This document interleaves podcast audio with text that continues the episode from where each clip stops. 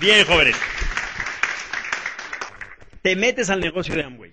Amway es una gran corporación global, una compañía que tiene más de 50 años de existir, en la que están involucradas millones de personas en el mundo entero y se venden miles de millones de dólares de productos de Amway en el mundo entero en cualquier momento. Podemos decir que nunca se pone el sol en el negocio de Amway. Siempre hay día, de un lado del planeta o de otro, y eso es maravilloso, increíble. Eso cuando te metes al negocio de Amway, pues no lo sabes. Lo único que tienes es el contacto con la persona que te invitó. Tu primer contacto con el negocio es alguien que por la razón que sea o de la manera que sea, un buen día en una plática, o bien alguien que ya conocías antes, te llama y te dice, quiero que veas esto. Hay algo para ti aquí. Me interesa que me des tu opinión de si tú crees que tú pudieras desarrollarte en esta oportunidad económica. Es decir, el primer contacto que tienes con la compañía es la persona que te invitó. Yo también, mi primer contacto con la compañía fue la persona que me invitó. Yo de la compañía no sabía nada, no sabía ni el nombre, no sabía que existía y bueno, pues un buen día me invitaron, porque pues yo también fui invitado. Entonces, tu primer contacto con la compañía es la persona que te invitó. ¿Qué produce esa persona en ti que tú estés aquí?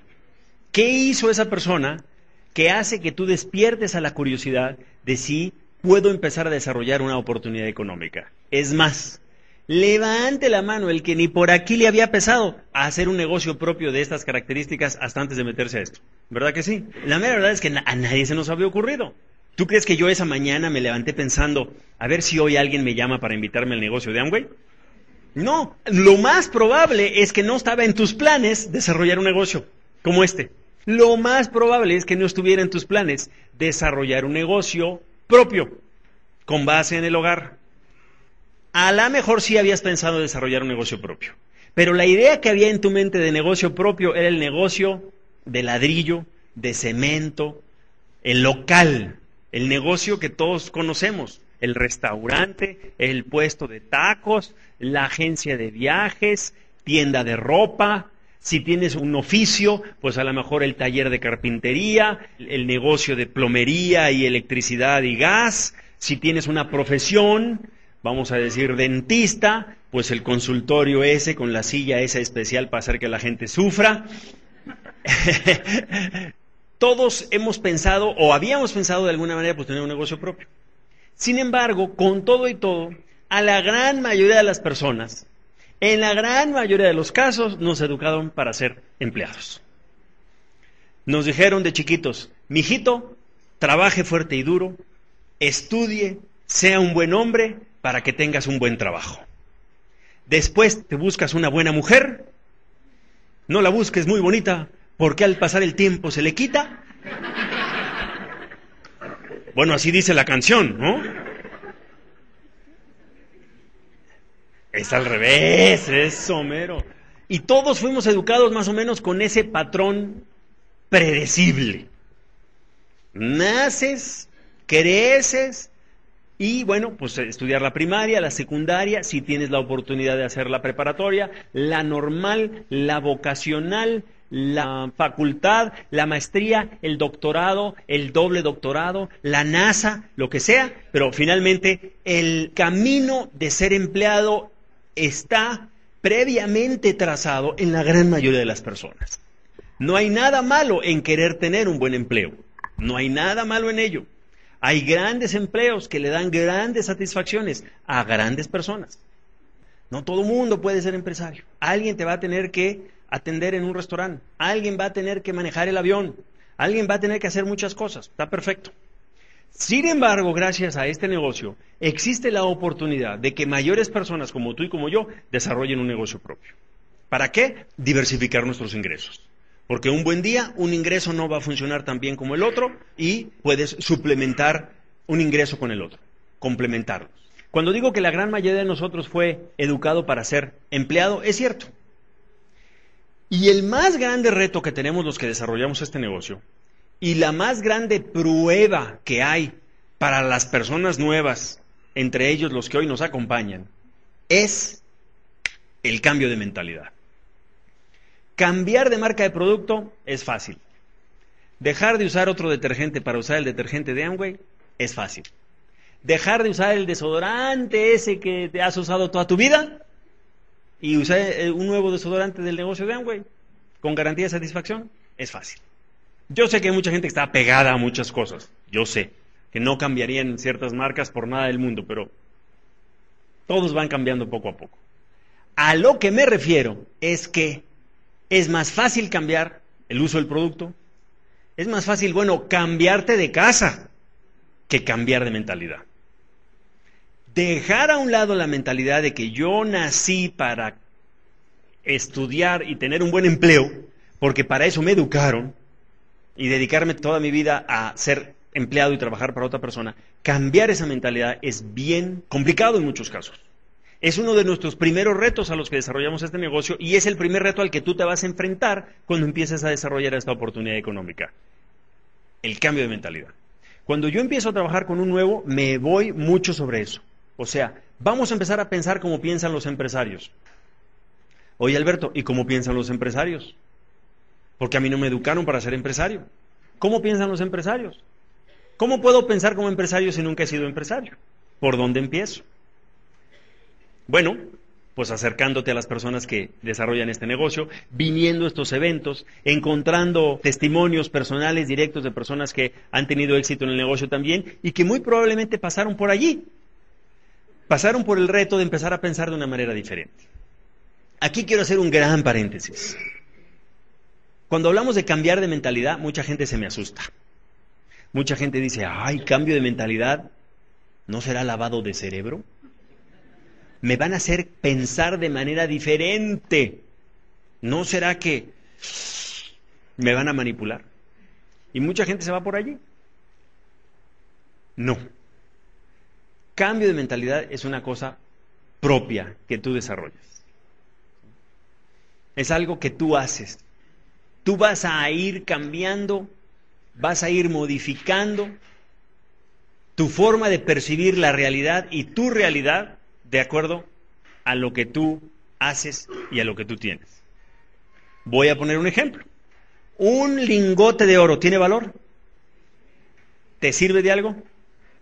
Sirve para muchas cosas. Para sentarse, para pisapapeles, defensa personal, sirve para muchas cosas. ¿Tiene valor? Sí. Además, ¿sirve de algo ese lingote de oro ahorita en Haití a cómo están las cosas?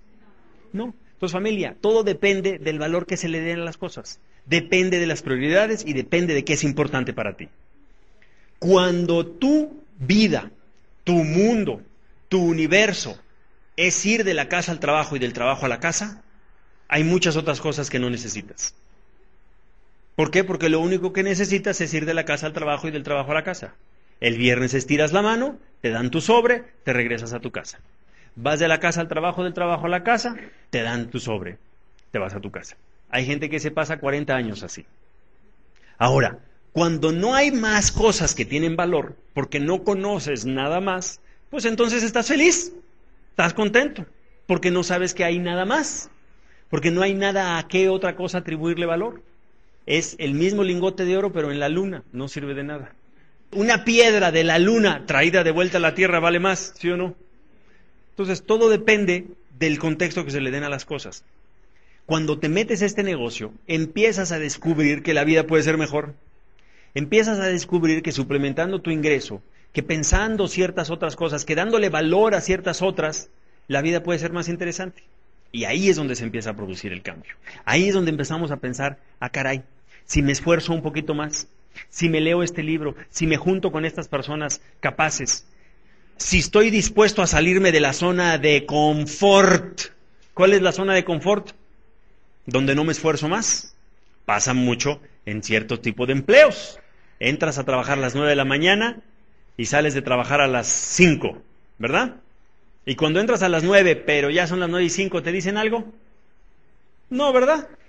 ¿Cuántas veces al principio entrabas a trabajar a tiempo, pero después ya no? Y al principio te quedabas hasta 15 minutos más. Y después ya no. Entras en la zona de confort. Es más, son cuarto para las 5. Suena el teléfono de la oficina y ya no lo contesto. Es más, desde el cuarto para las cinco ya empiezo a guardar la herramienta, empiezo a apagar la computadora, a guardar todos mis papeles y todas mis cosas para que a las cinco con un segundo ya esté yo fuera de aquí.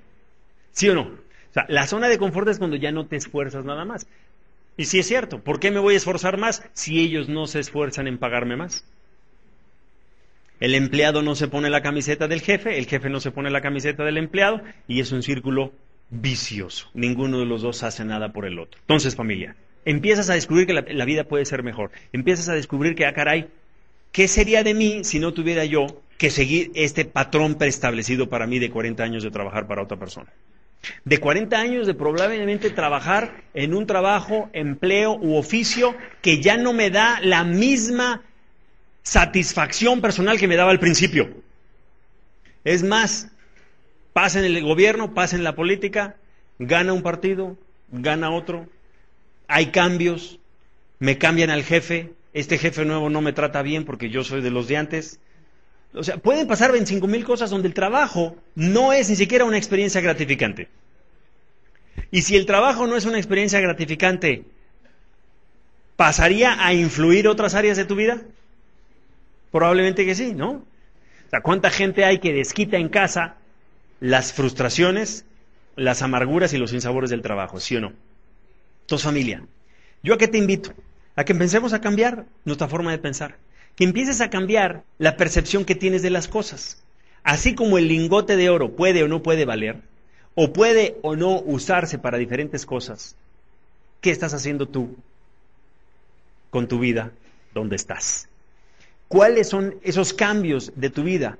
¿Cuáles son esas actitudes, acciones o costumbres que hacemos día a día que pudieran modificarse para darnos una situación económica, social, diferente?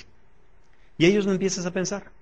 Donde dices, ah, caray, si es cierto, si me esfuerzo un poco más, si no tengo todos los huevos en la misma canasta, si empiezo a desarrollar un negocio propio, si empiezo a pensar como piensa el empresario, cuando estoy dispuesto a invertir, invertir en la cosa más preciosa y más valiosa para mí, yo mismo.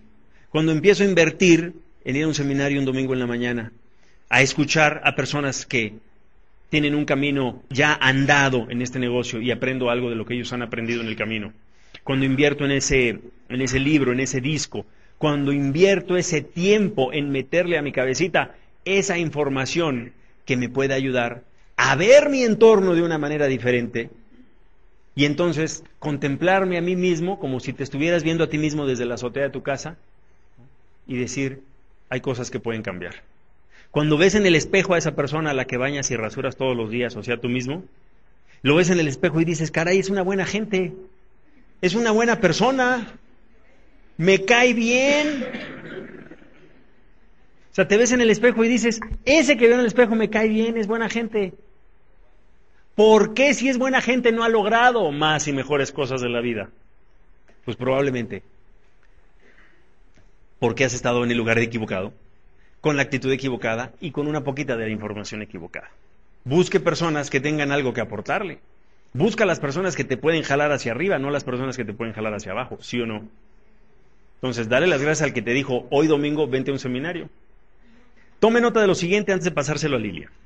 Las cinco áreas de desarrollo en este negocio. O sea, te metes a este negocio y vas a tener que aprender cosas nuevas. Eso está claro, ¿verdad que sí? Está claro que siendo la misma persona, siendo la misma persona y siendo exactamente lo mismo, pues no vas a progresar en este negocio. Tampoco vas a progresar en el trabajo. Porque si sigues haciendo lo mismo, el resultado va a ser el mismo, en el trabajo también. Y va a ser siempre el mismo sobre, va a ser la misma quincena y va a ser la misma rutina. ¿Tengo razón o no tengo razón? No quiero ofender a nadie que tenga un trabajo y que diga, oye Alberto, es que yo me siento orgulloso de mi trabajo y me siento orgulloso de lo que gano. Sí. Pero si tienes mayores aspiraciones en la vida, acércate y abre la mente, abre el corazón para que recibas más información. Entonces, las cinco áreas de, desarrollo en este negocio, las cinco áreas en las que vamos a aprender y desarrollar cosas, y familia, te vas a tener que esforzar. O sea, vas a tener que pagar un precio, vas a tener que hacer cambios. La primera de ellas es el área mental. Ya la dije hace ratito, o es de la que llevo hablando estos 20 minutos. Vamos a desarrollar la mente, vamos a desarrollar el intelecto, vamos a pensar en cosas que no habíamos pensado, vamos a llegar a conclusiones a las que no habíamos llegado.